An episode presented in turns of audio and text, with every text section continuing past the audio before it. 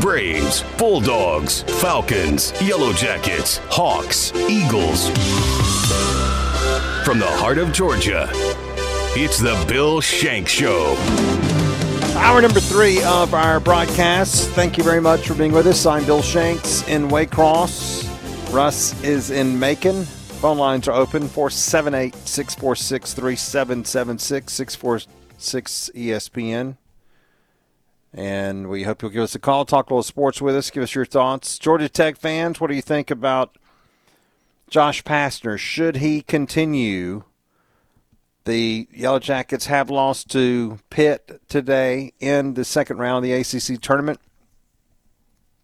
And now what? Now everybody is going to be wondering whether or not Jay Batt will be making a change at head coach for the Yellow Jackets. They did not have a good year overall. You can't deny that. But at the end, it's funny how sometimes at the end, Russ, if you finish strong, it can change the narrative in spite of the record, can't it? Yeah, you feel like maybe did they gain some momentum going into the next year, although with the transfer portal, I don't know if anybody has momentum anymore. But, no, you definitely have a better feeling. You know, if you take their schedule and reverse it, this has been a horrible season, right? Yeah, you know, they got off to such a great start, and then they just collapsed in the end. But it wasn't that; it was they figured it out, but it was too late. You know, the other part of college basketball to me, I mean, look, college football is 85 players. College basketball is not. I don't know what the number is. What is it, Russ? 15? 12, 15, something like that. Yeah. How in the heck for any team, good, bad, ugly? How can you look at next year and say what's to come? Because, I mean, Russ, if you change, let's say it's 12. I don't know how many it is. Let's just say it's 12. And 4 of those 12 transfer. That's a third of your team. Yeah. Isn't it more difficult now for any team? I mean, let's say it's a team that had a good – I mean, let's look at Georgia. Okay, Georgia may finish at 500 this year. We'll have a lot better than last year. But – even if we know the roster and who may, quote unquote, is expected to come back, we don't know that they are because of how the transfer portal is. So doesn't that make it even more difficult to judge? I mean, if my point is, if Pastor had talent that we knew 100% was coming back, no NBA, no transfer portal, man, they're going to be stacked next year. Could that be easier to keep him to justify the fact that they're going to make an improvement over what they did this year with the talent that's going to be returning? We don't know that. Yeah, you don't. And you know, you factor in one and dones and transfers and all that. I mean, it's really college basketball is a year-to-year thing. I mean, unless there's a core group on that roster that has committed and says, hey, we're not going to enter the portal. We're coming back, you know, and I don't, you know, with Georgia Tech, I don't think they have that. So – you know, it's tough, man. I don't envy this decision for Jay Batt because it got – I mean, you know, you go back 3 or 4 weeks ago, I think it was a pretty easy decision. And, and to the point where we had even kind of quit talking about it because it just seemed like an inevitability. And now all of a sudden, this is not an easy decision to make. No. Like I said, I don't know what to do. I would have a hard time making this decision. And, you know, the finances can be part of it too. You can't ignore that, right? Mm-hmm. We don't know how much flexibility there is at Georgia Tech to buy out a coach depending on what Pastor's contract calls for. My God, how many coaches have they bought out, Russ, in the last 15 years, right? I mean, you can't ignore that. No, that's a part of it. And that's the other thing, too. If there is a financial strain, at the very least, he's done enough to where you can justify that. Yep. Because I think with the previous football coach, when they brought him back for the fourth year, everybody knew the reason why. And that's not – I mean, everybody – and the players knew that. The assistant coaches knew that. That's why people started hitting the portal and coaches started leaving because they knew, like, if it wasn't for this financial situation, he wouldn't be here. You're not going to survive that. Nobody's going to survive that. So, at the very least, you can justify bringing him back on the court, not just saying, you know, not where it's just basically a financial decision. You know, if they do decide to keep him, I don't think Jay Batt's going to come out and say, hey, we didn't fire him, aren't you glad? But I think there's got to be some type of I don't want to say a vote of confidence, but there needs to be some sort of show of support. There's a difference, Russ. And you know, a show of support doesn't necessarily mean, well, he's locked in, he's our long-term coach. But if they bring him back, they need to make sure everybody believes that they are behind this guy. Of course, if not, they just need to fire him. Right. And I think that's where the likability for Josh Pastner is going to come into play, because I don't think you're going to find if he gets fired, I think most people are going to be like, yep, totally understand that. If he's kept, on the flip side, I don't think you're going to have people out there going, oh, my God, I can't believe they brought this guy back. So I think that's where that likability for Josh is really going to help him. Yeah, I agree. Georgia takes on LSU tonight, 9 o'clock Eastern time, the SEC tournament in Nashville, Tennessee. Georgia wins. They'll play Vanderbilt tomorrow night at 9 o'clock. Dogs are 16-15 on the year. 6-12 in the SEC. They lost to South Carolina in their final regular season game. They've lost 5 in a row and 8 of their last 10 games. And therefore, their .500 record is in jeopardy. But I still do not believe that most people are going to be too disappointed, considering last year's team was 6-24 or something like that. They were 6 and something.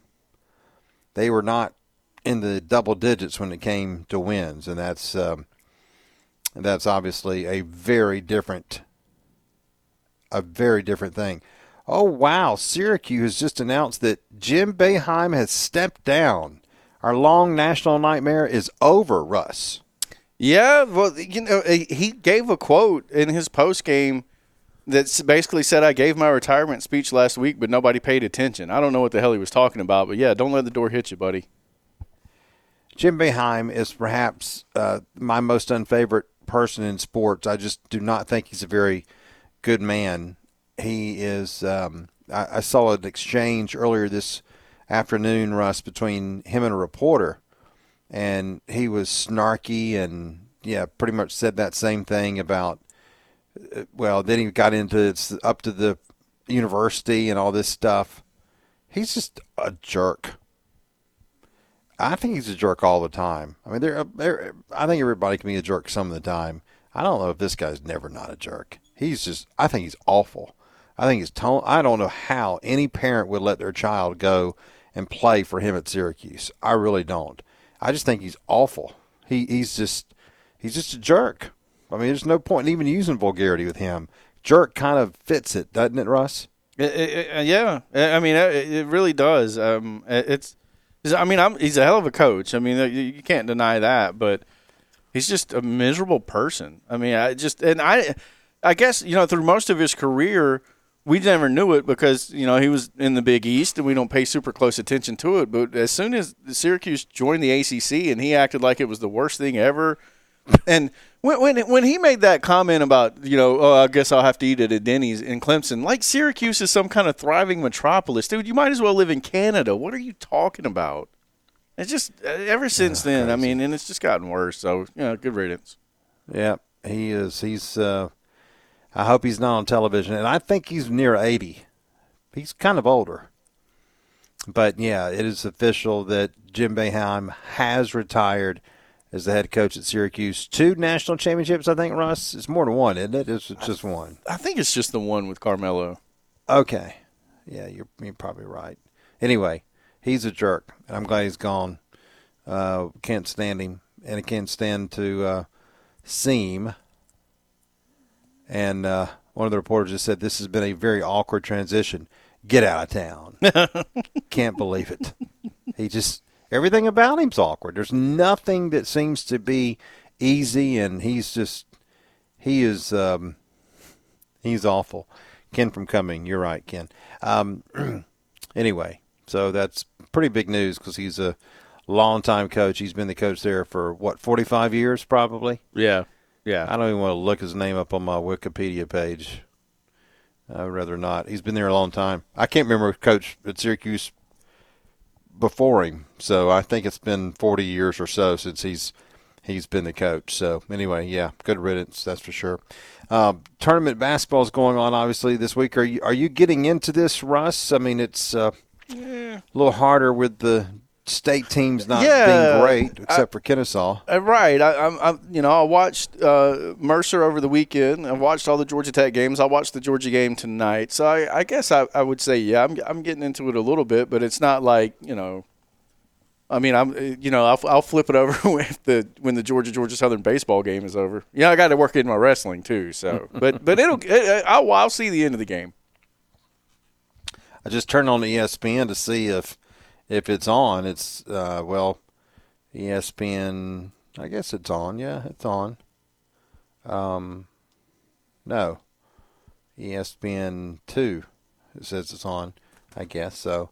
That is the Southland Conference, so they'll have all these – it's championship week, so they've got Texas A&M, CC – what is that? In Northwestern State? That's the Southland Championship. So, anyway, it's a lot of basketball. If you like basketball, they got it on for you for sure this week in Texas. And Dogs play tonight. We will have that game for you in Savannah and in Macon and Warner Robins, Rochelle, and Pinehurst. What time would they come on with the pregame? 8:40 or so? 8:45. 8:45 with the pregame, tip around 9 o'clock, and we'll see how the Dogs do as they I think it'd be cool if they won this first game, because that would ensure they, if they lost in game 2 tomorrow to Vanderbilt, they'd at least finish above 500. Heck, that ought to be the motivation in itself, shouldn't it? Well, yeah, I think, because it's going to feel like an incomplete. Like you don't want to say it's a bad year because of where they came from. So, but it would still feel kind of like an incomplete on year one. Whereas if Georgia were to win tonight, then you add that to the list of positives that were accomplished this year. He turned the team around.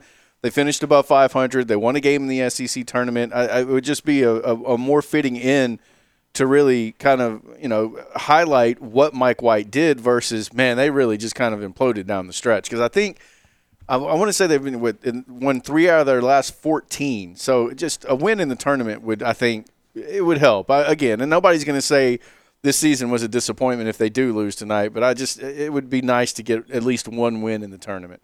No question. No question about it. All right, let's get to a phone call, 478-646-3776. Wade in Jacksonville. Hey, Wade. It's me.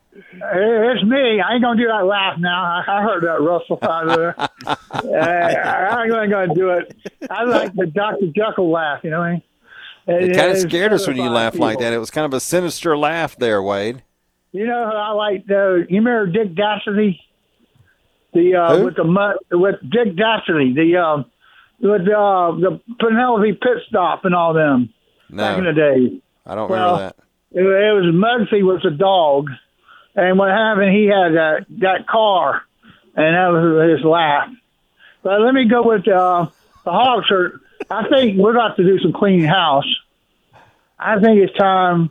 He's not getting nothing out of these people, right? You know what I mean? They don't. They just can't play defense. That's the big problem. Even a coaching change is not going to change the fact they can't play defense. And you know what? And you talk about Trey trying to hit threes from way out. He ain't going to stop doing what he does, Bill. You know how it goes. Yeah, you're right. When he's like that, that's it. Now, and on the Falcons, I'm sure glad we didn't get into Lamar's sweepstakes. I don't want people to understand what I'm saying. The reason why we got rid of Matt Ryan, that we got in the Watson deal, I still think was a get rid of Matt Ryan deal. Because Matt Ryan, if you go look at his every year, his production went down. And that's a good point. So you're saying you think the main reason they went after Deshaun was to make it easier to get rid of Matt? Yeah, because I think that's what the only way we would have got out of that contract. Yeah. Does that make sense? An interesting thought. Yeah, that's interesting. I think it was more about Arthur liking someone who used to be their ball boy, which is stupid. But I think I don't know. Look, trying to figure these people out, like we were talking about with Eddie in the last hour, Wade, and you've been at a Falcons draft party with us too at CJ's back in the day. You never know what to expect from this bunch. But I'm just trying to say, don't it make sense, though, kind of? Because yeah, it does. You know, look, if you look at his career, his best year was his 2016. After that, he started golfing. Well, he was MVP that year, but he also had a great offensive line, and they just did not make sure. I mean, to me, if you have a star quarterback, and I know it's hard to keep everybody in the NFL. It's hard to afford everybody, and you know, you can't keep all your talent. You have to kind of divvy it up, and you have to decide how you can sacrifice a big-name player or a big-money player to be able to balance your books, especially when you have to give that quarterback that big contract. But they never could find a sweet spot for consistently having one of the best offensive lines around Matt Ryan, and it cost them. Well, the best part of it, 2016, we got the center from Cleveland, Matt. Yeah, that was huge. And we got Sanu from the Bengals that year. Uh-huh. He was a free agent. Yeah, that's a two key calls in the offense. If you remember, Sanu had a good year with the Falcons in 16. So, well, I mean, again, though, if you go look at that offensive line, Wade, I'm going to bring it up right now. I mean, those guys, they got that guy, they got that zone blocking scheme guy from Tennessee, Andy LaVitre. They brought in Chris Chester, who had been released by Cleveland, Russ? Where did Chester? Seemed like Chester had been, not Cleveland, that was Mac. Someone had released Chester, I believe. And the Falcons had Ryan Schrader and Jake Matthews at tackle. There was Matthews like the sixth pick in the draft, and Schrader was an undrafted free agent from Valdosta. And they signed Alex Mack. They traded for a LaVitre for a late-round pick, and then Chester came off the waiver wire. And that was a team that had a great offensive line and protected the hell out of Matt Ryan. And that's why, I mean, he pretty much said it. That's why he won the MVP award. Well, I like Matt Ryan. Don't get me wrong now. I like Matt Ryan. He was the best quarterback in the Falcons. Well, Bartkowski would have if he had a line. Yeah. Because Bartkowski, I grew up with Bartkowski like you did. And I'll tell you what, that game against the St. Louis Cardinals back in 1980, we're down 24-6 at halftime. They came back and won that game. I'll never forget that game, how he came back on two long drives.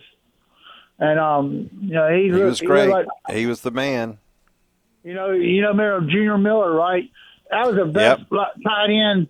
I don't know what happened to him after 80, but he had a great season his rookie year. He had 9 touchdowns. You mean that Junior Miller was a better tight end than when Jerry Glanville moved Andre Bruce to tight end?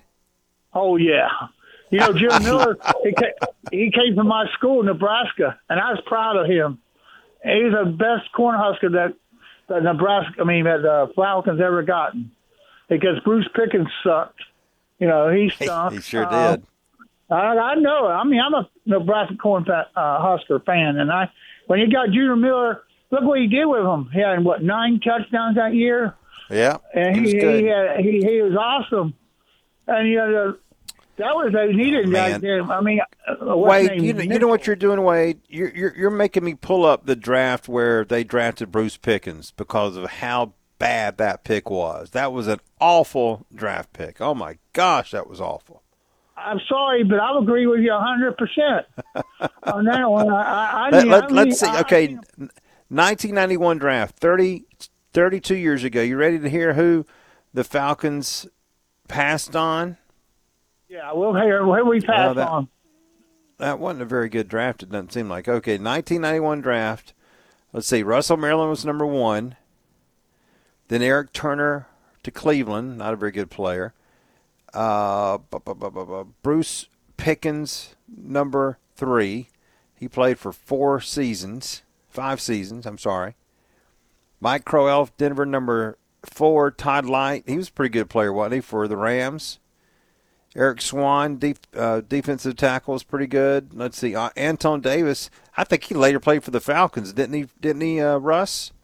The tackle. I think he did. Old kid from Tennessee. I think he later came to Atlanta.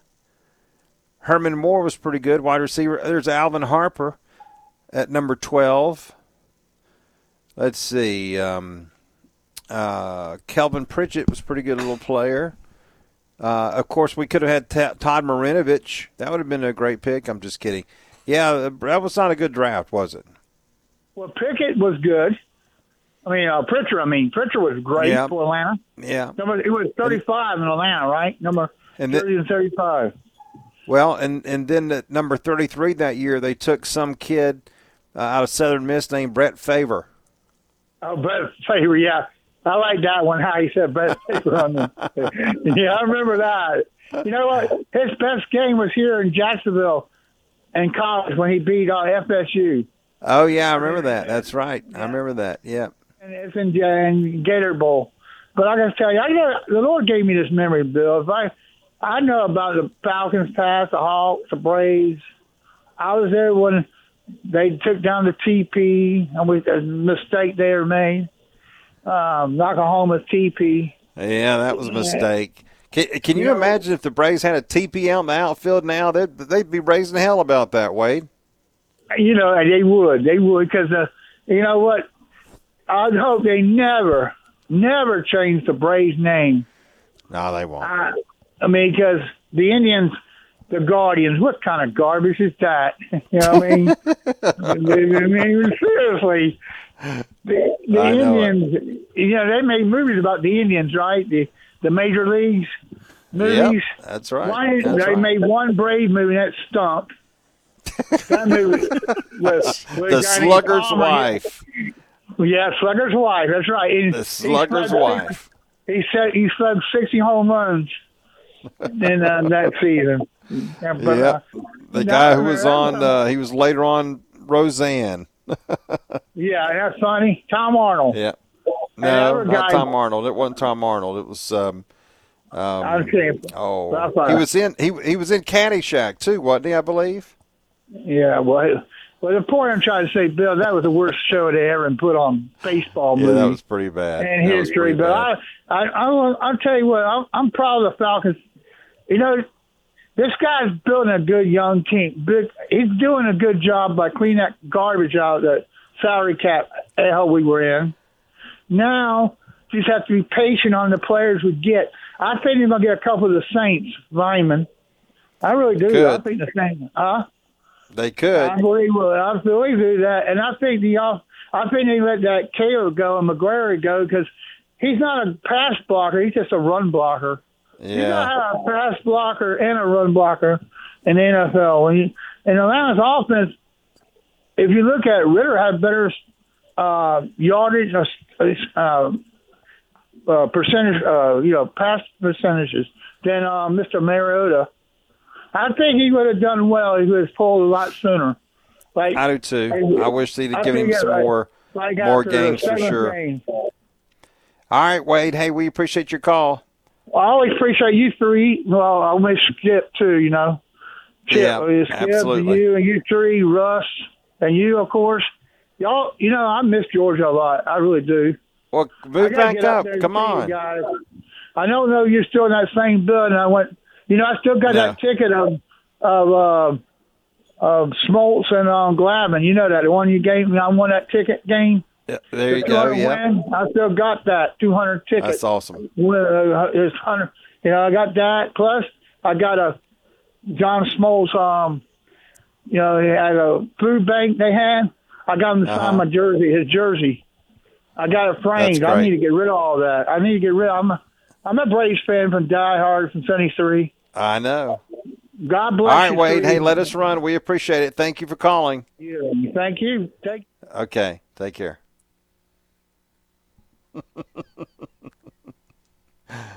Oh, man. Oh, Wade. Every year we get started talking about these Falcons drafts, and it is depressing. Russ, it's just – it is. We'll do it. It's just – it's depressing. All the way to say it. There is, and I think they've done a good job, though, the last 2 years. And, by the way, I forgot about this. I looked it up. Antone Davis did come to the Falcons for 2 years in 96 and 97, but I forgot. He's a Fort Valley guy. He went to Peach County. Yeah, that's right. I forgot about that. Yeah, he played for 96 would have been June's last year, and then Dan in 97, right? Yep, that's right. Yeah. No, I remember that. He was with Philadelphia and came to Atlanta. I thought I remembered the audition of him. You know, it. But the offensive line thing is almost comical. I mean, I know people think we may be being dramatic about this, that, and the other, but I want to tell you the Falcons' their offensive line mistakes are legendary. I mean, if you were to ask any Falcons fan ever about what position have they really not been able to get, it's offensive line, and it's just one after the other. I mean, that look again. Last year, as I was saying, sitting in glory days in Macon, Arkwright Road, probably enjoying some chicken fingers, love their chicken fingers, and it's like waiting for their pick. I want to bring that up. Real quick. And again, I hate to say that. All right, well, Drake London was not a good pick. London had a very good year, and it was obvious very early on in the season. All right, Drake London is a good pick. He's going to have a good career. He's going to be a good player. He's going to help this team a great deal. I still think that there were players on the board that I would have preferred. The very next pick was Charles Cross, the offensive lineman from Mississippi State, who went to Seattle. You know, and really the funny thing about Drake London, I think, that really shocked us was that I didn't really think that Drake London was the best receiver in the draft. You had Garrett Wilson and Chris Olave from Ohio State. Olave had a great rookie season. So did Wilson, by the way. They were both great. They had better seasons than Drake London. Jameson Williams, of course, went 12th. So after the Charles Cross pick, you had three more receivers. And, of course, Williams was coming off the ACL injury. If you didn't hear, he didn't play against Georgia very much at all. And then there was Jordan Davis, who I think some people were rooting for the Falcons to get, which would have been great. I think he's going to be a great pro still to this day. And remember the talk last year about Kyle Hamilton, Russ? Mm-hmm. And he slipped to 14th, but there were a lot of people thinking the Falcons at number 8 may go with Kyle Hamilton, who I think is going to be a really good pro. From all indications, I think he had a very good year last year with Baltimore. But, I mean, there were other people besides and I'm looking here, Trevor Penning. Remember we talked about him. He was a big tackle that was from northern Iowa that we were talking about. And there were just some other spots that we were kind of curious about. And then all of a sudden they went, boom, it's receiver. That was that draft was all up in the air, though. My God, we knew the first two were going to go Walker and Hutchinson. Then nobody knew that Houston would take Stingley. The Jets then took Gardner. Then Thibodeau went to the Giants, which is a little bit of a surprise. I think he had been linked to Atlanta a little bit, and I mean it was just all over the place. All right, we got to go to break. Holy crap! 478-646 ESPN. We're back with more right after this.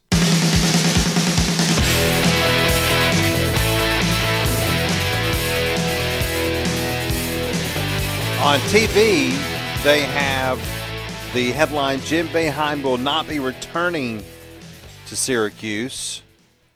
It didn't really say there that he was retiring, and it sounds like they were wanting him to retire. Ooh, somebody finally have the cojones, Russ, to tell him to go the hell away?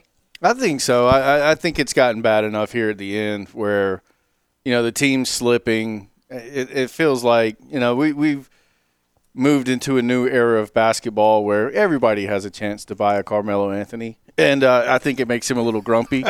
And so I think Syracuse was just ready to move on. He's a problem now. He is salty all the time. And it is bad to just call someone a miserable human being, but he just seems like, has he ever smiled in his life? You wonder. I'm sure, like, the players like him, but his public persona is just, like you said, he's just kind of a jerk. He is. He's a miserable person. Basketball will be much better without him. I tell you, though, with him gone and your boy last year going, Coach K, the old guard's kind of thinning out around college basketball, isn't it? Yeah, I think it's gone. I mean, well, I guess Patino is still coaching somewhere out in the middle of nowhere. Roy Williams stepped down. You know, even at Kentucky, I think they're starting to get tired of Calipari. So, yeah, it's definitely moving in that direction. And he's probably younger than those other guys. Yeah. But I saw on Big Ten Network the other night, Bruce Weber. I forgot that he was gone. Oh, yeah. Remember? And then I looked him up, and he's like 68. So he's probably done, Jim Boeheim had coached at Syracuse since 1976. So 47 years, which is a long time, no question about it. And, yeah, Carmelo would probably tell you he was bought and paid for.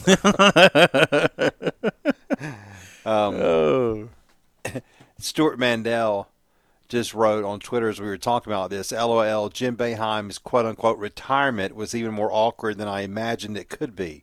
Lost his last game to one of the coaches he accused of buying its team. In the tournament of the conference he never wanted to join and effectively got canned in the press release. Wow, Russ. How about that? I mean, that's what happened. I mean, it's pretty bad when you're, that successful of a coach. I could not imagine, we saw Coach K's career come to an end, and we saw Roy Williams come to an end. I mean, K's was a little bit awkward because, he still wants to kind of dabble with the program, I guess. And he could even make the argument he's earned that. But it's not like they were like, oh, God, we just got to get this old man out of here, And that's what it feels like with Syracuse. Yeah. Oh, yeah. I think you're right. I think and look, those colleges have to feel that even though these coaches have been doing a percentage of the type of NIL stuff that's going on now at 100%, they've been doing it for a long time.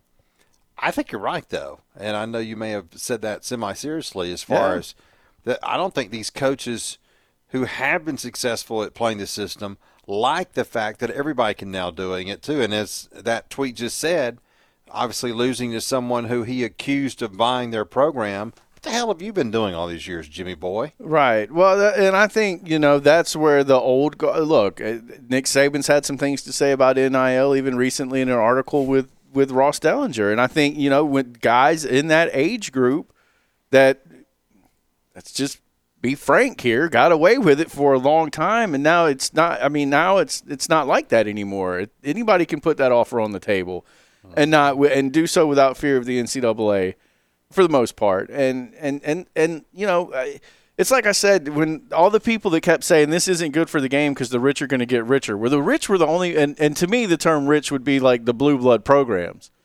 Well, they were the only ones saying that. Now you got to worry about if. It's not just Syracuse. I mean, the other schools around you can offer that. And cash isn't the end-all, be-all. We see that in pro sports all the time. The team with the highest payroll doesn't always win the championship. But, I think it's a more competitive field now to try to acquire talent.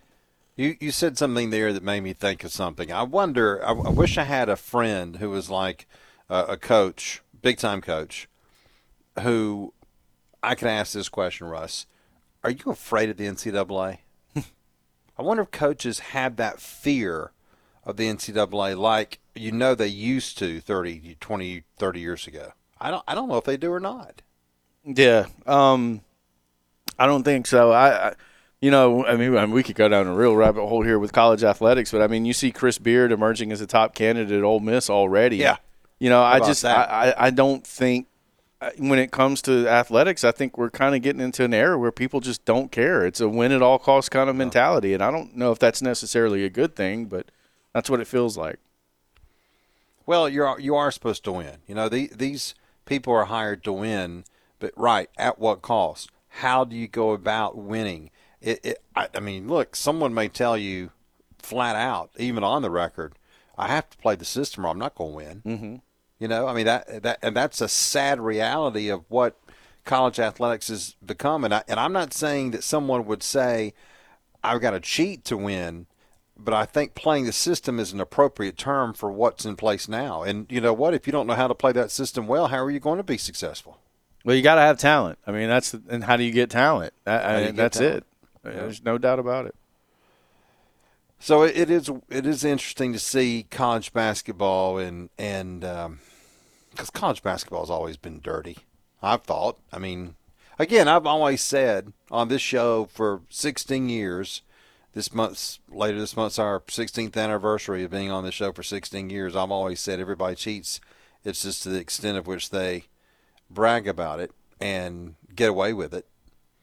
That and when I say that, I that doesn't mean that Nick Saban cheats or Kirby Smart cheats or Jim Boeheim cheats. It's just the thought that college athletics, even before the NIL, had ways for people to cheat, and that did not always mean the head coach was going to know what the hell was going on. There was no way that I'm sitting here in Waycross, Georgia, full of Georgia fans. There was no way that any coach at the University of Georgia, 4 hours away, was going to know what any of the University of Georgia fans in this county may have been doing behind their back. Oh, well, does Coach Dooley know about? Well, no, Coach, or does Coach Goff or Donnan or Richt or Kirk? No, I mean, how? But how can a coach keep up with that? So everybody's cheated. Everybody's had the cash handshakes. Everybody's had the things going on. We know that. Come on, you can't be naive to think that all this stuff just started with NIL money. I mean, when I was in college, there was a certain running back who hurt his knee, who got drafted high by San Francisco, who was driving a hell of a lot nicer car than I was, Russ. Yeah. And there was no NIL money back then. No, there wasn't. Now, I think the money part of it's probably gotten bigger because of NIL. Yeah. But, yeah, a lot of people with what happened – in Athens with Jalen Carter, in that situation, we're trying to attribute it to NIL, and it's like, those players have been getting cars since before I was born. I think, and I've asked my friends this, because some people are bothered by it, and I think that's okay, because it is new and maybe a little bit jarring. But I asked, the question, the way I posed it to a bunch of buddies was, are people – did they not know this was going on, or do they not like the fact that the lights have been turned on? And I think it's more the latter than the than the other way. Yeah. Yeah. I agree. I think to not acknowledge it. And look, when I say that, it doesn't mean that it was widespread. It means that, do people run a clean program and yet still not know what all of their alumni may be up to? Certainly. Are there dirty programs? Well, sure. Was Jerry Tarkanian running a clean program at UNLV 30 years ago? Hell no. Right? I mean, I think we know how some programs have been a little bit more blatant about it. Right. See, and I think that's a great example of where the Boeheims of the world get grumpy, because in today's era, Tarkanian wouldn't get popped for that. He'd be a great basketball coach in today's era. But, it's like what happened with SMU. They weren't doing anything that Oklahoma and Texas weren't doing. Tarkanian wasn't doing anything that hadn't been done at UCLA or USC or anywhere else out west. He was just the one that got made the example of.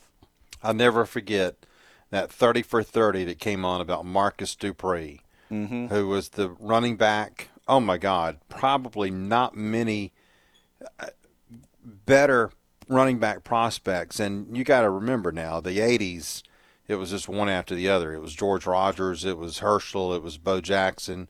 I mean, George Rogers was one of the best running backs ever as well. He does not get mentioned as much, but that cat, he was a beast, and he could run, and he's a funny guy too. I like George a lot. And Marcus Dupree was just in that long line, and he gets on that 30 for 30 one to Russ, I believe. Yep. And it was like, well, my mama wanted a trailer, and Barry Switzer got her a trailer. Matter of fact, and you know what? Here's the funny thing: nobody was surprised. How was anybody surprised? God, we got to go to break. I'm just sitting here running my mouth like we're not even on the radio, Russ. What the hell's wrong with me? That's what makes this show good, right? Commercial breaks. We don't need a damn format. Just sitting around talking, hey. I mean, I am sitting on a sofa here at my mom's house in Waycross. Come on over, sit down, have a drink. It's 5:44. There you go. All right, we'll take a break. Back with more right after this.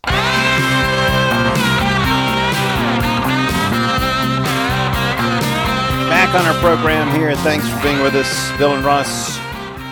on the radio. If you want to jump in, you can. 478-646-ESPN. I wanted to say something real quick. I've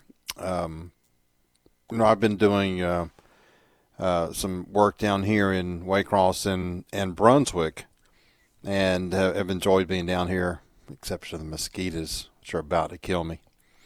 Anyway, we have been in charge of the stations for the additional news stations for a little over 6 months now.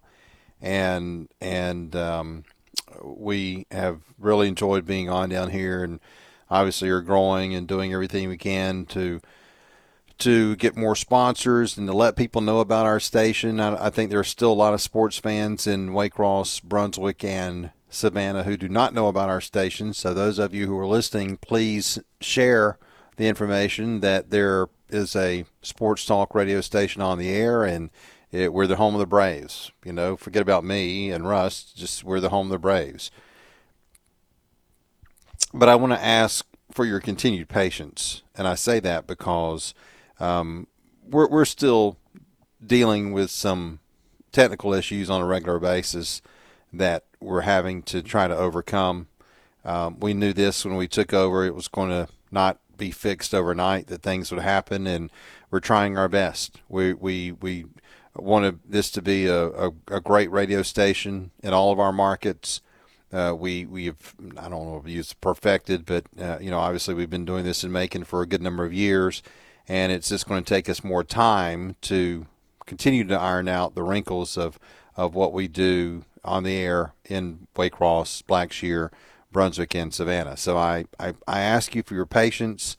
If you hear something that you shouldn't hear, or we have a little bit of dead air or whatever, bear with us. We're trying to get everything straight, and we're trying to get everything done as best we can. So we do ask you for that patience, and at some point we're going to be sounding the way we want to sound, and kind of have all of our ducks in a row. But it takes some time, and it's a different technical thing that we are doing here, because we are simulcasting a station on different frequencies around the state, and that's not really done very much. So we do ask that you be patient with us and continue to hopefully enjoy our content, and we're going to sound better hopefully by the day. 478-646-ESPN is our number. Let's go to Danny in Waycross. Hello, Danny. Hello, Bill. How you doing, man? I'm doing well.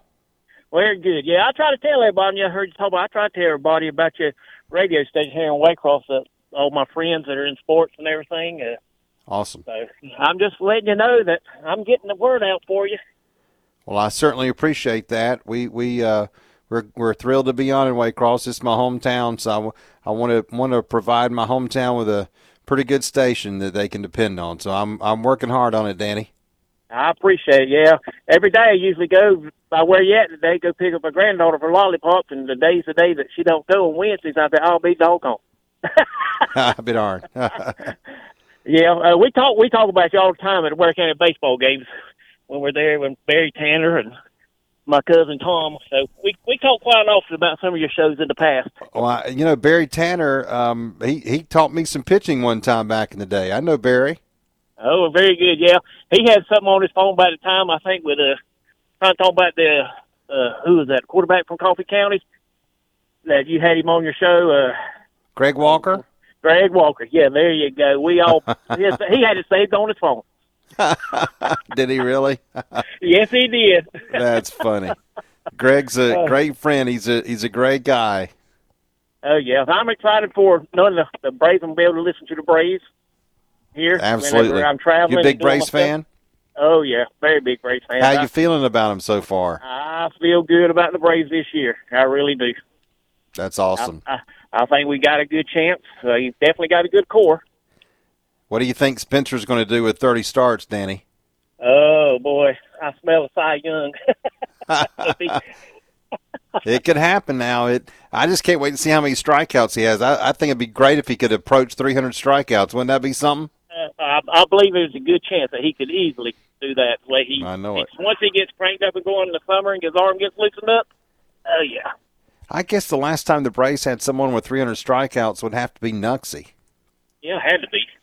Had to be. Because I'm old enough to know that I used to go in 76, and I was down in the picnic area and talking with Buzz Capper and Dale Murphy back in the day. Picnic area. Old Ted put that in. That's where the wrestling went on after Sunday home games right there, didn't it?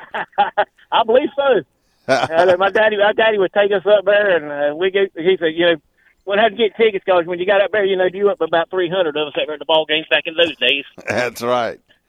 That's right, no doubt. Well, Danny, I'm so thrilled you called. I appreciate it, and I hope you call again, okay? I sure will, Bill. I appreciate you, man. Thank you so much. Thank you, Danny. We appreciate you. Yeah, those were the good old days. I always wanted to be in the picnic area. I don't think we ever got tickets in the picnic area.